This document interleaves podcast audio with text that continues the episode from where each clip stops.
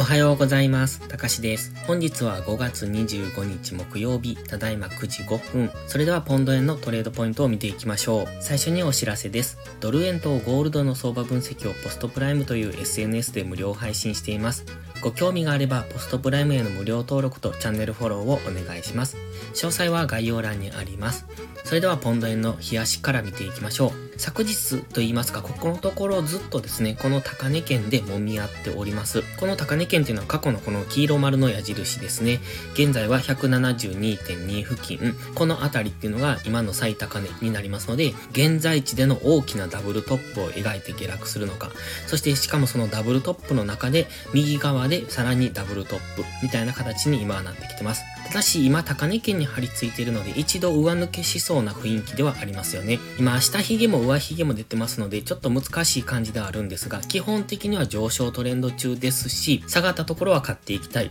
ただし今日足のストキャスティクスは高値圏 MacD もちょっと怪しい動きになってきてますのでここから日足単位での大きめの下落には注意をしておきたいですね。今ここから上昇できないのであれば GMMA の青帯ぐらいまで下落するそういう動きになってきますのでそうなると170円ぐらいまで下落する可能性が出てきます。また深く下落する場合はこの緑のボックス上限ぐらいまで168.5ぐらいまで下落する可能性がありますのでその辺は考慮に入れておいた方がいいですね。今は一旦まだ上昇する可能性は残しつつも買い足では少し動きが怪しくもなってきてますのでここからダラダラと下げてくる可能性そしてもう一段強く下落する可能性の2パターンを考えておく。ここから上昇した場合は今はついていかないのがいいと思います。必ず下がったところを買っていくというおしめ買いスタンスに徹するのがいいですね。チャンネル登録してね。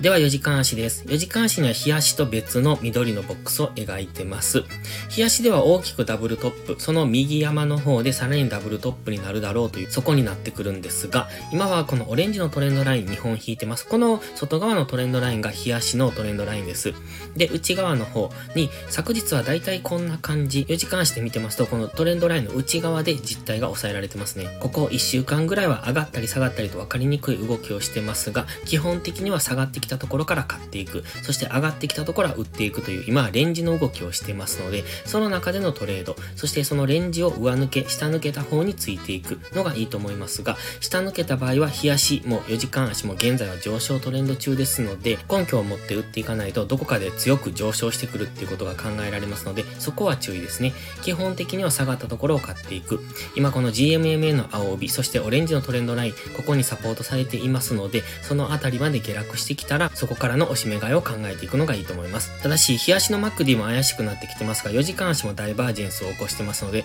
ここから大きめの下落には注意が必要です。では、1時間足です。1時間足は白の平行チャンネルを描いてます。ざっくりと描いてますが、ここ、だいたい上限っていうのが意識されています。加減は少し下抜けたりはしてますが、加減はこの紫のラインですね。この1時間足の目線切り替えポイントが意識されているのがわかりますので、今はここ、拡大型の三角形みたいな感じになってきてます。こういう相場は難しくなってきますので、基本は手を出さないのがいいと思います。このオレンジの平行チャンネル、上限、下限っていうのが綺麗に意識されているのであれば、その付近でのトレードっていうのは考えられますが、右上がりとか右下がりの斜めの平行チャンネルっていうのはなかなか難しい動きをしますので、水平の平行チャンネルより斜めの方が難しくなってきますので、分かりにくいところではトレードは控えていくのがいいと思います。また、1時間足の GMMA は今横ばいになってきてます。今までは上昇気味から横ばいになってきてますので、4時間足、日足はまだまだ上向きなんですが、そろそろ1時間足単位で怪しくなってきてますので、ここからの下落に向かっていく可能性も考えたい。基本的には押し目買いなんですが、上位足のインジケーターは怪しくなってきてますので、